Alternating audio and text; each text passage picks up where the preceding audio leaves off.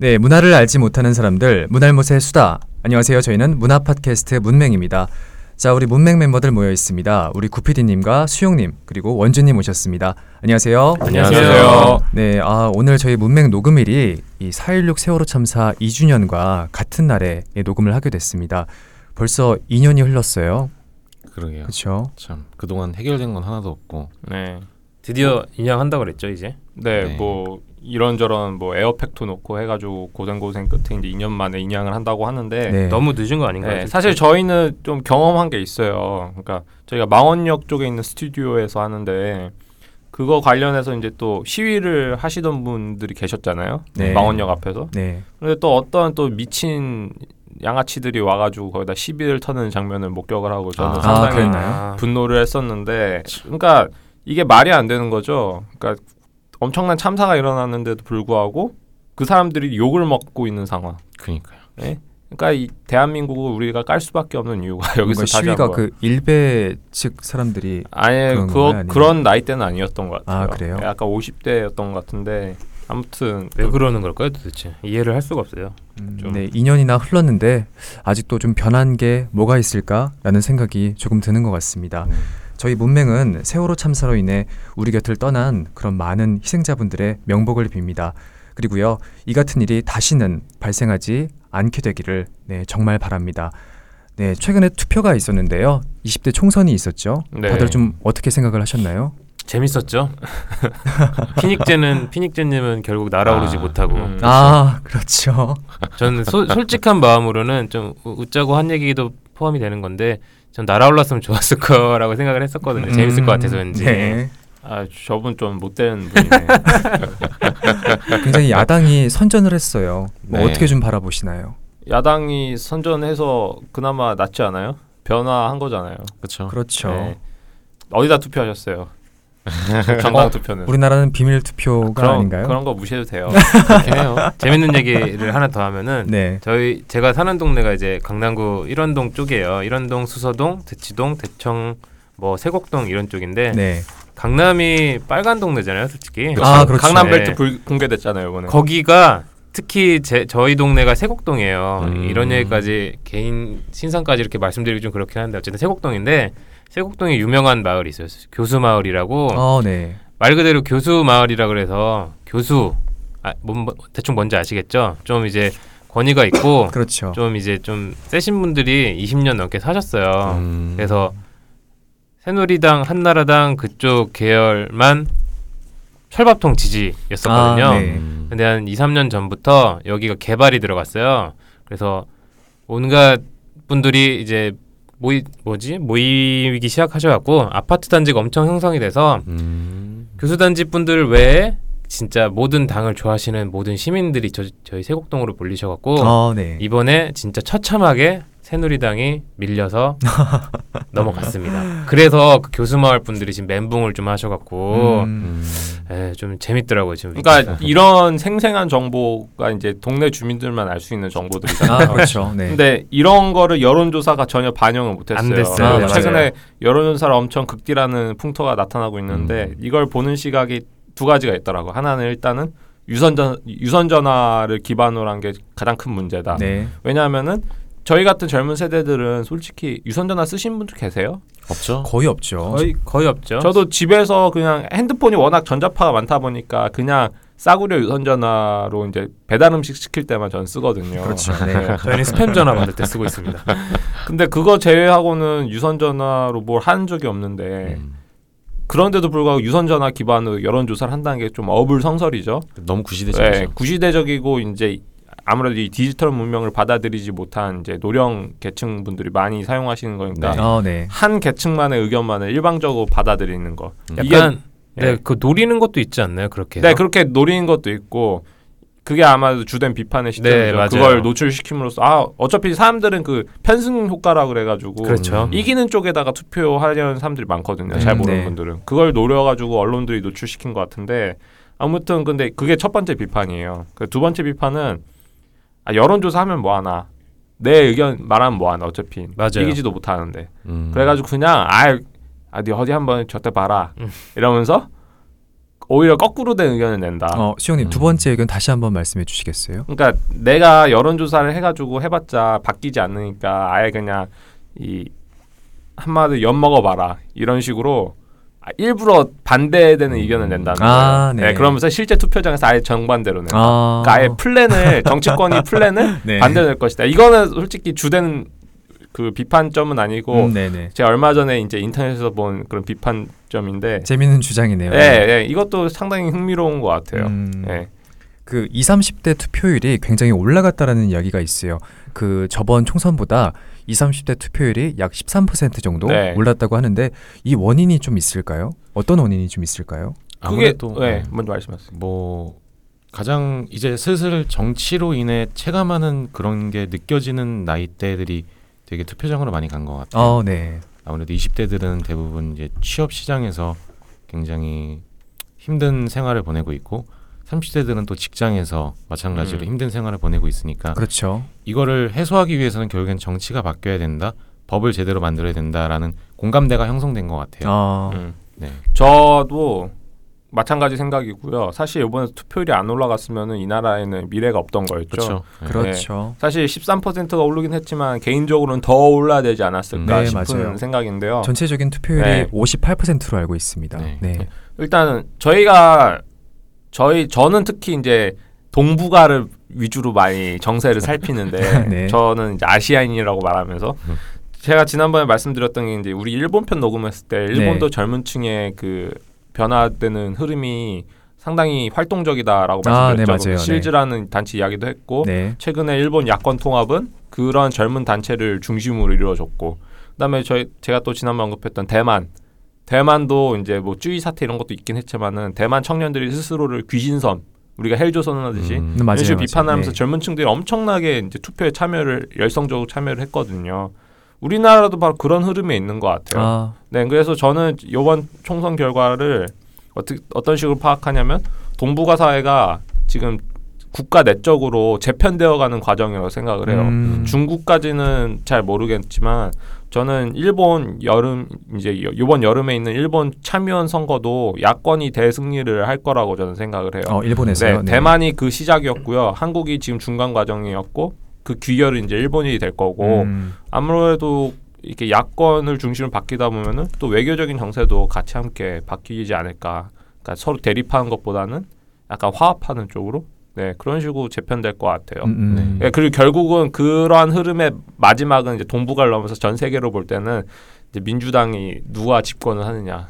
그러니까 미국의 음, 민주당에 음, 누가 집권할 그렇죠. 것인가. 그걸로 이제 스토리가 the end가 될지 않을까. 어, 그러니까 싶습니다. 수영님 의견을 이제 종합을 하면은 점점 이제 뭐랄까 야당 쪽으로 좀 네. 진행이 될 거다. 그러니까 야당이 아니라 뭐랄까 그 좀 더 진보적인 진보적인 가치죠. 그렇죠. 네. 그런 게 진행이 될 거다라는 말씀을 하신 네. 것 같은데 우리나라 선거 결과를 좀 자세히 좀 이야기를 해보죠. 지금 선거 결과를 종합해 봤을 때 지역주의가 붕괴됐다라는 이야기도 있고요. 국민의당이 굉장히 선전을 음. 했다 이런 이야기도 있어요. 어떻게 좀 바라보세요? 다들 국민의당은 정말 의외라고 하시더라고요. 그렇죠. 저 생각보다 정의당이 치고 들어올 줄 알았다고 사, 사람들이 좀 음, 치- 아, 정의당원으로서 네. 저는 전혀 그런 식으로 생각 안 했어요. 이번 총선 망할 거라고 생각을 했고요. 아 그랬어요. 네. 그러니까 일단은 지금 요번 정당별 의석수를 보면은 더불어민주당이 123석이고 네, 새누리당이 122석, 네, 국민의당이 38석, 네. 그다음에 정의당이 6석, 그다음에 무소속 의원들이 11석인데 그렇죠. 일단 이 무소속 의원들이 이제 다시 합당 다시 복당을 하면은 어떠, 어찌 될지 모르겠지만 일단은 제 원내 제 1당은 더불어민주당, 더민주예요. 네, 번호가 언제 바뀌죠 그러면? 아 번호는 잘 모르겠는데요. 일단은 이, 이 사람들 복당이 돼야 되고 아직은 이제 20대 국회가 시작이 된 게 아니고 그렇죠. 아직까지 19대 맞아요. 국회니까 네. 일단은 소감이 남 그 감회가 남다르실 것 같은데 그 구PD께서는 제가요? 네 더민주 쪽에서 이제 정책 트럭 좀 일을 하셨잖아요. 그런 얘기까지 네. 하시면 곤란한데. 아 물론 이게 정당 소속이 아니라 이제 일거리가 들어오셔서 그렇죠. 그러니까. 네. 그일 때문에 문맹 참여를 조금 네. 네, 분들 저는 그 맞아요. 현장에서 이제는 어땠는지. 궁금해요. 현장에서 그. 현장에서 분노였죠 결국에는. 결국 분노였어요. 그런데도 어떤, 어떤 점에서 분노를 하셨죠? 일단 이 섣불리 말씀하면 좀 말씀드리면 좀 그렇긴 한데 그 대표가 그 김종인 대표가 조금 그랬잖아요 아무래도. 아. 네. 약간은 독단적인 맞아요. 그런, 네. 그게 제일 컸어요. 여기서도 어딜 가나 다 이제 저는 이제 콘서트를 참, 참여를 했었었거든요. 음. 가면은 다들 소리 질러 하는 얘기가 하나밖에 없어요. 그 김종인 대표에 관한 얘기밖에 없고 어, 네. 뭐 이제 다들 뉴스를 보셔서 알겠지만은 네 그렇습니다. 그런 가장 큰 위험한 일들을 너무 이제 관가를 하고 좀 묵살을 시킨 음. 부분이 있었어요. 그래갖고 그런 부분이 제가 부산에 갔었었는데 거기서는 우시더라고요. 음. 아 김종인 대표가요? 네, 저희 정책 의제 아니 김종인 대표 말고 그 김종인 대표한테 김종인 대표님한테 그 분노를 표하던 분노를 시민들. 표하시는 시민들이 울어요. 아 그게 혹시 광주였나요? 아니면 그게 부산이었어요. 부산이었어요. 부산에서 부산이잖아요. 심지어 부산에서 음. 더 저희 민주당을 살려 살려 달라 김종인 대표 이해를 못하겠다 하시면서 아, 어, 네. 우시는 분들이 꽤 많았어요. 네. 그만큼 아. 분노에 좀 찼다는 거였죠. 그래서 그런지 부산에서 이번에 네 맞아요. 소위 말하는 친노 네, 계 네, 네. 이제 많은 분들이 당선, 당선이 되셨죠. 맞아요. 그렇죠. 네. 멘트에서 많이 약간 그래서 저도 부산에서 그런 일을 당하고 나니까 되게 의외였어요. 음. 음. 딴 데도 아니고 부산이니까 그렇게 올라오셔갖고 소리 고래고래 지르셨는데 솔직히 제 생각에는 이렇게 됐는데도 부산은 좀 빨가 빨가니까 좀 위험하지 않을까 싶었는데 음. 이번에 의외로 이 의외로 파란색이 많이 나와갖고 정말 좀 이게 좀 효과는 있었구나 싶기도 하고 어, 그런 그래- 생각을 했어요. 네, 네. 근데 사실 부산은 원래는 야권의 도시였죠. 네 맞아요. 원래는 부산. 원래 야권 도시였는데 저기 이제 얼마 전에 타계하신 이제 YS 그분이 네 맞아요. 삼당 야권 야합, 삼당 야합이라는 좀 희대의 네 병크를 병크도 그렇고 역적 짓을 하셔가지고 네. 그렇게 이제 좀좀 괴물 같은 정당이 탄생을 한 건데 맞아요. 아무튼 근데 지금 몇, 구피디님이 이런 거에 참여하신 거 그러니까 지금 우리가 김종인 그런 걸 비판하기 전에 일단 그때 더민주가 당명도 이렇게 바꾸고 네. 정책적인 그러니까 홍보하는 것도 완벽하게 바뀌었잖아요. 네 네 맞아요. 그 중심에 그 손혜원이라는 분이 계신데 네, 맞아요. 아, 네, 네. 맞아요. 네. 그분의 홍보 이런 거 보시면서 어떤 생각이 드셨어요? 저는 지난번 일본 편 녹음했을 때 왜 제가 그 시리즈라는 단체가 홍보를 엄청 잘한다 그랬잖아요. 네, 네. 막 음. 시트인이란 개념도 음. 이제 이제 개념화 해가지고 이제 키워드를 설정하고 저는 약간 그런 기분이 들었거든요. 그게 손현 위원장이 아시겠지만은 처음처럼을 만드신 분이에요. 어, 그래요? 처음처럼 네. 로고랑 그러니까 원래는 참이슬 아 참이슬이 참이슬이 원래는 진로였잖아요. 네. 진로에서 이제 그 한자를 어떻게 좀 참신하고 이제 좀 오래된 느낌을 없앨까 해서 그분이 진로의 한, 한자 뜻이 참진 참진 이슬로니까 네. 참 이슬로 해보자. 이제 그분이 거기서부터 이제 대박을 음. 터트리기 시작한 거죠. 이제 그렇게 하셔, 하셔갖고 그거 만드시고 처음처럼 만드시고 뭐 여러- 이래저래 만드셔갖고 더민주까지 오셨는데 어 나이가 있으신데도 이게 이분이 저 어- 어디였지 일산에서 얘기를 하셨을 때 들어봤는데 어 그분은 아직도 이게 좀 창의적인 창의력이 좀 많이 넘치세요. 젊게 아. 사시고 되게 젊게 사시고 참신한 면이 많다는 네, 말씀이시죠. 거기서 말씀을 하셨는데 로고를 만드실 때도 그 안을 공개를 하셨는데 안이 엄청 많아요. 그 더민주에 관한 그 로고 디자인 안이 네. 구성해 놓으신 게 엄청 많은데 여기서 이제 자기 스스로 얘기를 하시더라고요. 여기서 이렇게 함부로 이런 식으로 바꿔 놓고 나면은 다른 당에서 이제 태클을 걸지도 모르니까 음. 그 부분은 최대한 다 빼고 이렇게 해서 자기가 구성을 해서 한번 좀 덜 정치적인 색깔이 보이게끔 뭐 그런 식으로 하고 싶었다고 얘기를 하시더라고요. 어, 네. 그걸 보시면서 그런 걸 보면서 이분은 좀 아직 음. 그좀 자부미 좀 있으시긴 해도 그래도 이렇게 그 뭔가 구성하는 거에 대한 아이디어 자체는 상당히 좀 젊은 세대 못지않은 그런 능력을 좀 음. 갖고 있다고 생각을 했었어요. 음. 그때 당시에는. 예. 개인적으로는 그분 공도 상당했던 것 같아요. 상당해요. 진짜 네, 상당해요. 그리고 이제 선거 끝나고 그 다음날 아침에 이제 월 정치 팟캐스트가 워낙 많잖아요. 아, 맞아요. 그 중에 하나에 이제 손혜원 그분이 게스트로 나오셔가지고 이제 선거 뒷이야기를 막 하셨더라고요. 어, 네. 음. 그러면서 하신 말씀이 그 김종인 위원장을 모셔온 것 자체는 이제 문재인 전 대표랑 그분 위주로 이렇게 오셨더라고요. 근데 아무튼 그런 뒷이야기를 많이 하셨더라고요. 그러니까 그런 뒷이야기가 궁금하신 분들은 그런 정치 팟캐스트 들어보시면 될 것 같아요. 그러니까 아, 네. 그 구피디님께서 이렇게 눈물을 흘린 분들 많이 봤다고 하셨으니까 그런 의문이 있으신 분은 그런 걸 보면 되실 것 같고 아, 일단 네. 이번 총선에서 가장 흥미롭게 봐야 되는 건 역시 그 제3당 음. 국민 그렇죠. 국, 민의당 네. 네. 제가 국물당이라 부를 뻔했어요.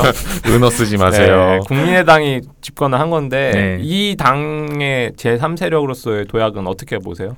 저는 호남이 그렇게 편 그러니까 변화를 요구했다라는 그런 의미를 내포한 것 같아요. 아, 음. 네. 그러니까 여태까지 솔직히 호남은 민주당이 갔으면 민주당이 되는 그런 뻔한 결과였잖아요. 그렇죠. 근데 이제 호남 민심이 이제 약간은 변화를 요구한다.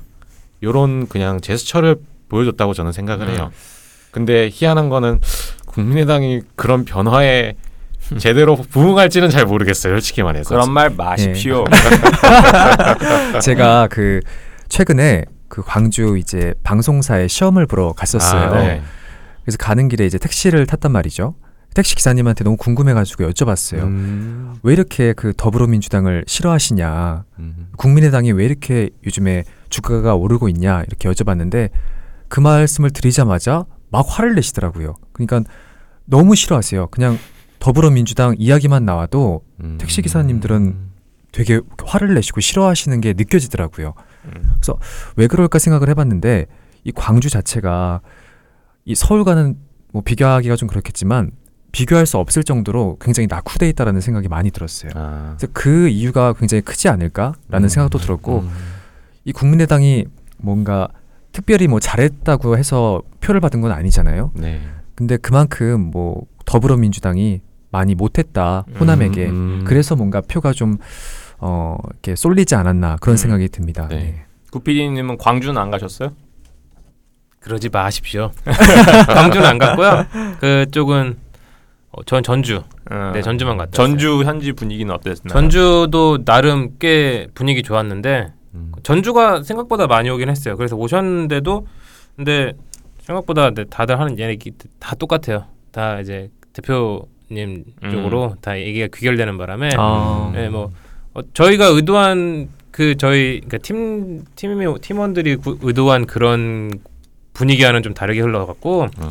좀 그리고 또 단점이 오시면은 거기 오시는 분들이 그 좋은 얘기를 듣, 듣고 이제 의견을 표출하러 오시잖아요 대부분. 음. 네네네. 근데 이제 의원님들이 참여를 하시니까 자연스럽게 의원 홍보 가 주가 되는 그런 경우 좀 있어갖고 어. 뭐 토크를 40분 해야 되는데 그 의원님들 홍보를 뭐 40분을 하게 된다든가 음. 그런 이제 그런 말도 안 되는 경우도 좀 있어갖고 음. 분위기 자체는 근데 사실 제가 갔을 때는 좋아서 호남 그 전북 쪽도 이렇게 좀 많이 잡았겠다라고 생각을 했었거든요. 네. 근데 그게 아니더라고요. 음. 근데 음. 분위기는 그때 당시 좋았지만은 네. 알고 봤더니 이, 이 민주당 쪽에서 좀 이제 좀 병크를 좀 일으킨 것 음. 덕분에 어, 네 좀 이 표가 많이 안 나왔죠 아무래도. 이 선거 결과만 해도 이 국민의당이 정당 투표율이 굉장히 높았다고 하죠. 네, 그렇죠. 더민주랑 똑같은 퍼센트지고 네. 실제 표는 조금 더 많이 받았다고 그렇죠. 하더라고요. 네. 네. 근데 이제 국민의당은 이런 거 이야기하기 앞서 일단은 저는 저희와 같은 젊은 세대의 정체성에 대해서 한번 여쭙고 싶어요. 각자 자신의 정체성에 대해서 어떤 식으로 생각을 하세요? 정당을 말씀하시는 아니요, 정당 이야기하는 게 네. 아니라 자, 우리 같은 젊은 세대가 가장 중요시하는 가치가 뭐라고 음. 생각을 하는지가 궁금해요. 예, 저 같은 경우에는 개인의 자유. 음, 거든요. 자유. 네, 다른 분은 어떻게 생각하세요? 저도 비슷한데 저는 일단 민주주의가 음, 당연히 당연한 말일 수 있는데 실현이 돼야 된다고 생각해요. 근데 현 정부 내에서는 이 민주주의 가치와는 조금 어긋난 음, 그런 정책들과 뭔가 행동들을 많이 보이지 음. 않았나라는 생각이 그러니까 들어요. 이제 제 관점에서 이제 준우님의 비판을 들으면은 현 시스템은 개인의 자유를 약간 억압하는 그렇죠. 방향으로 읽히, 읽혀요. 네. 같은 맥락인 거죠. 저는 약간 비슷한 맥락인데 저도 탈권위주의 음. 요거를 좀 많이 가치로 삼고 있어요. 그러니까 이것도 제 음. 관점에서 보면은 네, 개인의 자유. 예, 구피디님도 마찬가지. 저도 마찬가지고 네 일단 가장 큰 거는 뭐라고 말씀드려야지 좀 세게 나가면은 꼰대스러움이 좀 없어졌으면 좋겠는데 네, 권위주의. 꼰대스러움이요. 네, 권위주의와 플러스 저는 꼰대 아. 권위주의를 따로 봐요 저는 음, 음. 권위주의와 꼰대는 진짜 따로 봐요 아. 그러니까 저희와 같은 성향을 이제 정치를 전문적으로 하시는 이제 기자님들이나 이런 분들은 liberal이라고 그냥 크게 묶더라고요. 아, 네. 아, 그래서. 기존의 야권은 이제 이제 민주주의 피, 피해 역사의 현장이 이제 호남 플러스 이제 liberal 수도권 위주의 liberal 이런 식으로 구성되어 있었는데 요번은 그 호남이 그러한 야권 구도에서 탈피한 구조라고 하시더라고요. 네. 어, 어. 그러니까 이제 어떻게 보면은 뭐 어떤 분은 호남 자민련이다. 옛날에 이제 충청도를 기반으로 했던 지역 정당이죠, 자민련이. 네. 그런 식으로 이야기를 하시는 분들도 계신데 또 그거는 요번에 정당 비례 투표에서 그렇죠. 더 더민주랑 비슷한 비율을 받았 더 많은 비율을 받았다는 거에서 또 아니라고 볼 수도 있거든요. 음. 그럼 이런 현상이 도대체 왜 벌어졌을까라고 생각을 해보니까 사람들이 그렇게 얘기하더라고요. 새누리당에서 표를 빼온 거다. 그렇죠. 네. 그리고 그 중심에 있는 그 선거 기획 단장 정확한 직함 기- 생각 안 나는데 뭐 아마 그렇다고 하죠. 예. 이태규라는 분일 거예요. 음. 그분 성함이 정확한지도 기억이 안 나는데. 국민의당에서요? 네, 아, 예. 그분이 오세훈 서울시장 캠프에 있던 분이고요. 아, 네. 아. 그다음에 MB 경선, 대선 캠프의 중심에 있던 분이더라고요. 장난 아닌데요? 그래서 이제 박근혜 대통령 집권하고 난 다음에 이제 그 이명박 정권의 실세 차관이었다라고 불- 음. 왕차관이었다 불리는 분 그분보다도 더 1등 공신이었다고 그러더라고요. 아. 그래서 소위 말한 이번에 제갈량이 예, 천하 삼분지기 했다. 맞아요. 예, 그런 식으로 이야기를 하시더라고요. 음. 그러니까 그런 인부, 인물 친 MB 인사가 지금 호남 이- 구 호남의 중심 세력과 함께 지금 하고 있거든요. 그러니까요. 그래서 저는 저는 정할 못이지만은 개인적으로는 분열될 것 같아요. 음. 예, 그 MB. MB 라인이랑 그러니까 비례대표 라인으로 불리는 MB 라인이랑 그리고 기존의 호남 원래 더민주였던 음, 호남 음. 세력이 분리될 것 같아요. 이게 이제 뒤베르제 법칙이라는 건데 이게 이제 정치학에서는 일종의 법칙 같은 거예요. 네. 그러니까 단순 소 선구, 선거구제 우리 같은 선거구제에서는 결국은 양당제로 귀결될 수밖에 없다라는 이론인데요. 맞잖아요. 지금까지 역사를 보면 결국 자밀련도 분, 분해됐고 그렇죠. 그다음에 뭐 정주영 씨가 옛날에 창당했었던 아, 맞아요. 네, 그것도 분열됐었고 그다음에 친박 연대도 어떻게 보면 제3 세력이었는데 결국은 다시 흡수됐잖아요. 네. 그래서 저는 국민의당도 마찬가지가 마찬가지로 되지 않을까 싶어요. 근데 뭐 어. 수, 수영님 말씀하신 것처럼 수영님만 그렇게 생각하신 게 아닌 것 같고 제 주변에 계시는 어르신이나 뭐 좀 그 정치에 좀 관심이 있으신 분들도 어 이렇게 돼봤자 어차피 쟤네들 곧 있으면 좀 안 좋은 소식 들을 것 같다. 대부분 그런 거 그런 얘기를 입모아서 하시긴 하더라고요. 어, 근데, 누구나 비슷하게 예. 생각하시는 것 같아요. 근데 다른 생각도 이제 생, 어, 생각을 해볼 수가 있는 게 이 녀석이 아, 38석을 차지를 네. 했잖아요. 이러다 보니까 캐스팅 보드 역할을 할 수 있다 이거죠. 그러다 음. 보니까 이 국민의당의 존재 가치가 좀 더 올라갈 수 있을 것이다라고 생각하시는 분들도 있을 것 같아요. 근데 근데- 올라 올라갈 수밖에 없죠. 예. 근데 국회 선진화법에 의해서 지금 아무리 날고 기어도 국민의당은 캐스팅 보트를 제대로 실현할 수가 없어요. 음. 아그 180석 때문에 네. 말씀이신가요? 어떤 정당, 새누리당이건 더불어민주당이건 국민의당을 끌어와도 음. 180석을 못 가져가기 때문에 음, 지금 약간 유명무실한 음. 그러니까 의미는 있지만 실세는 아닌 제가 오늘 네, 신문을 봤는데 그 안철수 대표에 대한 이야기가 나오더라고요. 이 안철수 대표가 하는 말이 이제는 우리 국민의당이 법을 이끌 것이다. 우리 국민의당이 법을 음. 만들어서 이 더불어민주당과 새누리당에게 뭔가 그 이렇게 만들 것이니까 우리를 따라라. 뭐 이런 음, 식으로 음, 하겠다라고 음. 이야기를 하시더라고요. 네. 근데 저는. 국민의당이 과연 이제 보통 이제 우리는 양당제는 아니지만 사실상 양당제처럼 운영이 됐었는데 그 사람들이 의, 의결할 때 투표를 하는 거 보면은 사실 정당의 색이랑 동일하게 가잖아요. 그쵸. 아, 물론 그렇죠. 이제 자신의 소신을 밝혀가지고 뭐 정당과는 다른 의견을 간혹 보이는 사람들도 간혹 존재하지만 그렇지 않단 말이에요. 근데 국민의 왜냐하면 이 두 정당은 워낙 오래된 당들이잖아요. 네. 그러다 보니까 그런 건데 국민의당은 사실 그런 뒷배경은 없어요. 저는 음. 국민의당이 전혀 상반된 세력 간의 그 야합. 융합이라 보는데 아, 그게 가능했던 이유는 전 어느 정도 김종인 대표가 그 공천 과정에서 강력한 힘을 줄 수 있었던 요인이랑 같은 맥락이 있다고 보거든요. 김종인 대표가 전혀 외, 상관없는 외부 인사임에도 불구하고 강력한 힘을 그동안 발휘할 수 발휘할 수 있었던 거는 선거가 코앞이었기 때문이고 그렇죠. 선거가 코앞인데 나한테 지금 정권을 문재인 대표가 줬는데 내가 그럼 그만둬 버리겠다 이러면 이 사람들 카오스에 빠지는 거잖아요.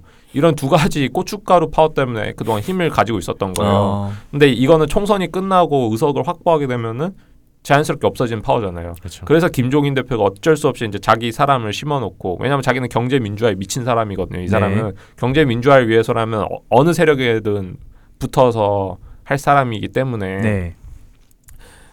바로 이러한 논리가 저는 국민의당에도 있다고 봐요. 그렇죠. 그러니까 나 지금 당선돼야 되는데 안철수가 있네 하니까 호남 세력이 간 거고 음. 안철수는 아 나 지금 정당을 좀 넓혀야 되는데 저기 호남 당 무조건 당선될 사람들이 있네. 네. 그러니까 이런 식으로 합쳐진 거예요. 전혀 상반되는 두 세력이 이런 식으로 합쳐졌고 지금 총선이 끝났어요. 그러면 이제 그동안 공천 과정 아니 그 선거 과정에서 야권 연대를 해야 된다는 사람도 있었고 아, 하지 말아야 되는 세- 하지 말아야 된다는 세력도 국민의당에 동시에 존재를 했어요. 음. 그리고 이들이 각각 호남이었고 안철수계였고 그러면 과연 이들이 이제 앞으로 20대 국회 과정 동안 항상 같은 목소리 될까? 음. 전혀 아니란 거죠. 반반 음. 나뉘어서 한쪽은 새누리 쪽의 의견을 붙고 한쪽은 더민주 쪽의 의견을 붙고 그렇죠. 그러면은 의석수가 비슷비슷하단 말이에요. 그럼 음. 여기서 캐스팅 보드를 진짜 준 데는 정의당이죠. 빨대 꽂네요 또.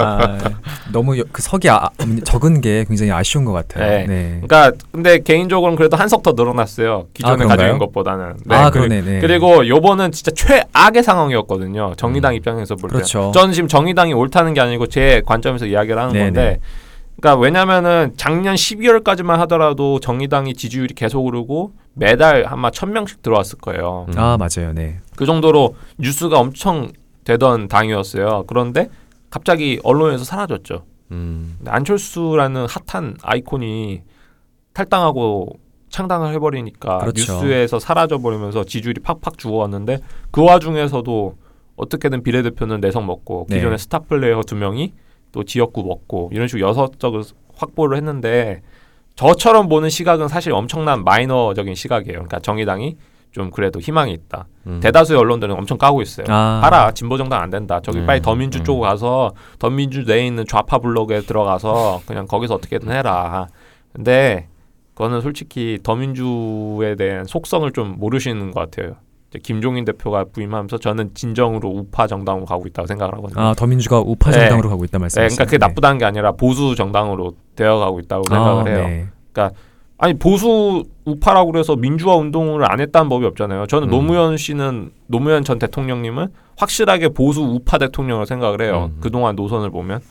그러니까 이제 요번에 좀 본질적으로 좀 정당 스탠스들이 좀 잡혀가는 게 아닐까 싶고 음. 예, 저희 같은 정알목 들까지 이 정도로 관심을 갖게 만든, 만들었다는 측면에서 20대 요번 국회가 좀 역사에 남을 국회가 되지 않을까 아 싶어요. 정말 재밌었어요. 예. 근데 이번에 또 하나 지역구도를 살펴봐야 될 게 대구에서의 아, 아, 그렇죠. 그 선전 그거는 정말 짚어봐야 될 것 같아요. 김부겸, 김부겸. 의원이죠. 그리고 네. 홍일학 무소속 의원. 맞아요, 네. 맞아요. 어, 이 새누. 네. 새누리당이 굉장히 그 본인의 뭐랄까 텃밭이라고 할 수 있는 곳들에서 무참히 깨진 음. 측면이 없지 않아 있는데 네. 혹자들은 이게 그 박근혜 대통령의 패배다라고 이야기하시는 분들도 음. 있더라고요. 그 방금 그런 얘기 하시니까 엊그제 시- 4월 14일이었죠. 그 끝난 게 4월 14일 신문을 보니까 장난 아니더라고요. 그 헤드라인 어, 신문 네. 헤드라인이 저 중앙일보 봤는데 장난 어, 아니더라고요. 어, 저- 어땠나요? 거기 제 내용이 그거예요. 뭐 대충 내용이 새누리 침몰 막 이런 식으로 아. 네, 다 모든 헤드라인이 다 그런 식으로 써 있어요. 음. 그래서 그거 보고 확실히 여론들도 여론뿐만 아니라 재밌었죠, 진짜 이렇게 그렇죠. 한 방에 다 무너질 줄은 누가 생, 생각을 하겠, 했겠습니까? 아니 진짜 그 앞으로의 새누리당의 그 전망을 좀 이야기해 주시죠. 어떨까요, 새누리당? 근데 일단 아까 전에 광주 이야기 하셨잖아요. 사실 대구도 비슷한 것 같아요. 음. 그러니까 광주 사람, 그러니까 호남 분들이 지금 더민주의 불만을 가지듯이 TK 쪽 분들도 새누리당의 불만을 가질 수밖에 없는 것 그쵸. 같아요. 서로 좀 반대가 된 네. 입장이죠. 그러니까 네. 우리가 뭐 그런 생각을 가지신 분들이 있어요. 그러니까 지방민이라고 그래가지고 생각이 없이 그냥 찍는 음, 것이다. 아니죠. 그건 아니에요. 근데 그분들은 우리보다 훨씬 생업에 민감하신 분들이고 그렇죠, 맞아요. 그동안 이명박근혜 정권 그동안 이어진 시- 거의 약 10년간의 정권 동안 달라진 게 없죠. 맞아요. 우리 수도권만 해도 이런데 지방은 어떻겠어요? 그러니까 불만이 그게 다른 건데 무릎이나 꿇고 있고 뭔가 정치 쇼는 다 하잖아. 무성형 등에 업히고 있고. 네, 사실 그건 진짜 총극이에요. 그렇죠. 옥새 이야기가 나왔죠. 네, GDP 국 GDP 맨날 높다 그러고 음, 우리 음. G20에 들어간다 이런 식으로 이야기를 하는데 그런 민주국가에서 그딴 쓰레기 같은 짓거리를 하니까 음. 예? 어디서 그런 인형놀이를 하는 건지 그렇죠. 그러니까 사람들이 짜증 난 거죠. 그런데 김부겸 그런 사람들은 계속 자기가 당선이 안 되더라도 계속 이제 저기 조직적으로 조직을 닫기 위해서 많이 노력을 했고 그러니까 될 수밖에 없는 것 같고 네. 그런 의미에서 이번에 지역주의가 좀 타파됐다 이런 것 같아요. 음, 그러니까 수영님 네. 말씀은 뭔가 더 이상 이념이 그 선거에 좌우되는 것이 아니라 그 시민들이 그 투표를 할 수 있는 그런 이성적인 사고가 많이 생겼다 이렇게 정리를 할 수도 있을 것 네, 같아요. 그래서 개인적으로는 요번에 야권이 일단은 어느 정도 분열이 됐잖아요. 여권도 분열이 됐으면 좋겠는데. 아, 예. 자 우리 마지막으로 그 대선 주자들 전망을 한번 해보죠. 일단 뭐 김무성 대표와 그 문재인 대표, 안철수 대표 이렇게 세 명이 가장 예. 아니요 김무성 뭐랄까, 대표는 끝났다고 봐야 되지 빅3였는데 않나요? 네 많이 바뀐 것 같아요 이제 어떻게 좀 전망을 하시나요? 저는 한 분밖에 안 보여요. 지금 입장으로서는. 예. 저는 문재인밖에 네. 없었고 어, 이번에 문재인이 되느냐 안 되느냐가 아니라 그러니까 어떻게 문재인을 이제 져야 하느냐. 망가뜨리느냐. 예. 아, 어떤 식으로 또 치고 올라올 것이냐. 아니 근데 문재인 전 주변에. 대표가 그 호남에서 이런 약속을 했잖아요. 뭐 호남 에이. 지지를 못 받으면 정치에서 물러나겠다. 근데 오늘 제가 정확한 통계 수치는 모르겠는데 지지율이 10%가 늘어났다고 그러더라고요. 아. 그래요? 네. 어. 그러니까 어차피 호남에서는 질 그 승리할 수 없다는 판이라는 게 민, 더민주 내에서 이렇게 있었다 그래요 그런 인식이 그럼에도 불구하고 간 거예요 문재인 의원이 음. 아 네. 네 그러니까 좀 멋있게 간 거죠 아 이게 너무 좀 우리가 편향적이라고 이야기를 할 수 있는데 아. 아 원래 편향적입니다 팟캐스트는 그래가지고 일단은 부산 내에서는 자기 자기랑 같은 계였던 분들 다 당선시켰고 그러니까 그런 평을 이제 김종인 대표가 어제 엊그저께인가 이제 아침에 연설을 아, 좀 했더라고요. 그러니까 네. 수도권 결집에 엄청난 공을 세웠다 그렇죠. 그 수사를 그 레토릭을 잘 봐야 돼요. 김종인 대, 전 비, 비대위 대표는요 결코 문재인과 반하는 사람이 아니라 어, 혼연일체예요. 전 대표죠 이제 물러났으니까. 아직까지는 비대위가 유지되고 있어요. 어, 그러니까, 이, 전, 이기 출범 출범하지 않았나요? 그러니까 전당대회를 아직 안 했잖아요. 아, 네. 네, 네, 그때까지는 유지를 하고 있는데 그래서 저는 그거라 봐요. 그러니까 표창원 의원이 이제 의원이 되셨죠. 그분이 그런 평을 하셨더라고요. 이제 문재인의 뜨거운 감성과 김종인의 차가운 이성이 아, 융합되어서 이긴 선거다. 저는 이 구도가 그대로 갈 거라 보고 음. 앞으로 모든 욕은 김종인 대표가 탱킹을 할 거라 봐요. 물론 이제 음. 당권을 쥐는지 안 쥐는지는 저는 잘 모르겠지만은 앞으로는 그런 어째 어떻게 됐든 간에 그런 구도가 될 것 같고 문재인 대표 말고 될 사람이 없어요. 아니 그러면 사실. 그 여권 측면에서 반기문 지금 유엔 사무총장 이야기도 많이 나오고 있는데 이 부분은 좀 어떻게 생각하세요? 제가 보기에는 그 그냥 이용하는 네, 이미지 효과. 딱 이용하는 네. 아, 느낌이에요. 그런가요? 딱 봐도. 네. 실제로 나올지 안 나올지도 모르겠고 저의 예, 원준 씨랑 저는 그런 썰을 들었어요. 그러니까 그 국민의당 아까 저희가 분열 이야기했잖아요. 분열될 때 이제 저쪽 그 우리 그러지 마십시오 하시는 분이랑 해가지고 아 개헌을 노, 노리는 그림이었을 텐데 아, 아무래도 근데 국민의당 의석이랑 저기 새누리당 의석이랑 합쳐도 180석이 안 돼요. 그렇죠. 네. 그래가지고 그걸 방지한 것 자체가 이번 선거의 가장 큰 공이다 아. 이런 이야기를 하신 분도 계시더라고요. 아, 정말 재밌네요. 예. 이번 대선 정말 재밌을 것 같아 보면은. 근데 음. 재미있는 거는 뭐 재밌다고 말씀드리기 좀 그렇긴 한데 일단 졌잖아요. 이번에 졌잖아요. 그 김무성 대표는 일단 그렇죠. 접어 접어서 넘어졌고 그 그러지 마십시오는 뭐 일단 그러니까 여권에서 지금 대선 후보로 나올 수- 나올 수 있었던 사람들이 가장 요번에 언론에서 띄워줬던 게 오세훈 씨인데 맞아요. 그분 죽었잖아요. 정세균 씨한테 졌잖아요. 네, 많이 미끄러졌죠. 그러니까 많이 미끄러졌죠. 지금 지금 새누리당은 여권으로 나올 사람이 없어요. 없어요. 음. 네, 네. 진짜 없어요. 그리고 심지어 처음에는 그 김무성 대표를 엄청 밀어줬다가 삐끄덕했잖아요. 지금 좀 이게 좀 그런 얘기 하 그렇지만은 팽당했잖아요. 음. 솔직히 아. 네, 그렇기 때문에 이제 더 이상 지원받을 그런 건덕지가 없어요. 그러니까 여권은 이제 유승민 의원이 어떤 식으로 대처를 하는지 맞아요. 그거에 포커스를 맞춰야겠죠. 아, 예. 그러니까 새로운 스타로 이제 이야기를 해보면 김부겸 의원과 네, 또 방금 말씀하신 이제 유승민. 유승민 의원이 있을 것 같은데 어, 그분들에 대한 뭔가 그 가능성은 없을까요? 그러니까 유, 일단 김부겸 의원도 엄청나게 지금 각광을 받고 있더라고요. 네. 대선 후보까지 이제 저희 아버지 세대에서 언급을 할 정도. 그러니까 음. 문, 저희 아버지 같은 분들 그러니까 저희 아버지뿐만 아니라 그런 세대에 계신 분들은 또 문재인 씨에 대한 반감을 가진 분들도 계세요. 근데 그런 분들이 김부겸 나오면 뽑는다. 아 맞아요. 네, 그런. 말씀하시는 분들 많아요. 그만큼 이제 TK 대구 지역에 엄청난 공을 들였기 때문인데 아마 그- 충분히 의- 보이지 않을까요? 그 홍일학 의원도 그 김부겸 의원 쪽 걔인데 두 명이나 돼가지고 왔는데 어이씨 내가 대통령 돼야지 이런 생각 가지실만 할 것 같아요. 음. 아니면 대권까지는 아니라도 당권을 쥐려고 하지 않으실까요? 음. 예.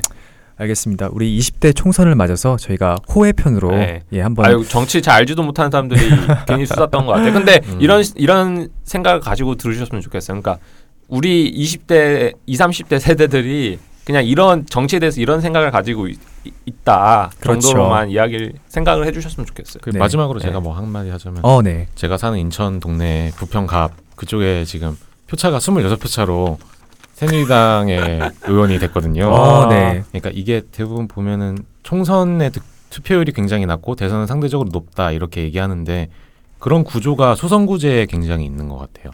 그거 개편해야죠. 네, 그걸 개편하는 게 굉장히 맞아요. 크게 저는 그 투표율을 올리는데도 굉장히 중요할 것 네. 같고 사- 젊은 층이나 사람들이 투표에 관심을 가지는데도 총선에 관심을 가지는데도 굉장히 중요할 거라고 다양한 생각해요. 색깔을 가진 정당들이 또 그래야 나타나죠. 그 권역별 비례대표 그거를 좀 도입을 해야 된다라는 네. 말이 그러니까 많더라고요. 독일식을 도입하든지 아니면 요즘 나오고 있는 스웨덴식을 도입하든지 아, 그게 어떤 건지는 저희가 나중에 공부를 해서 또 다루죠. 네. 알겠습니다. 자, 저희가 그 정치 이야기를 살짝 해봤는데요. 저희 문맹에서 정치편을 다뤘었습니다. 그 다뤘던 내용 중에 일부를 말씀을 좀 드려볼게요. 플라톤이 이런 말을 했습니다.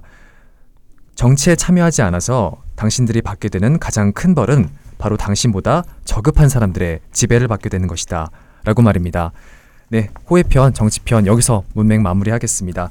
네, 여러분에게 오늘도 그리고 내일도 희망이 함께하길 바랍니다. 지금까지 저희는 문화 팟캐스트 문맹이었습니다.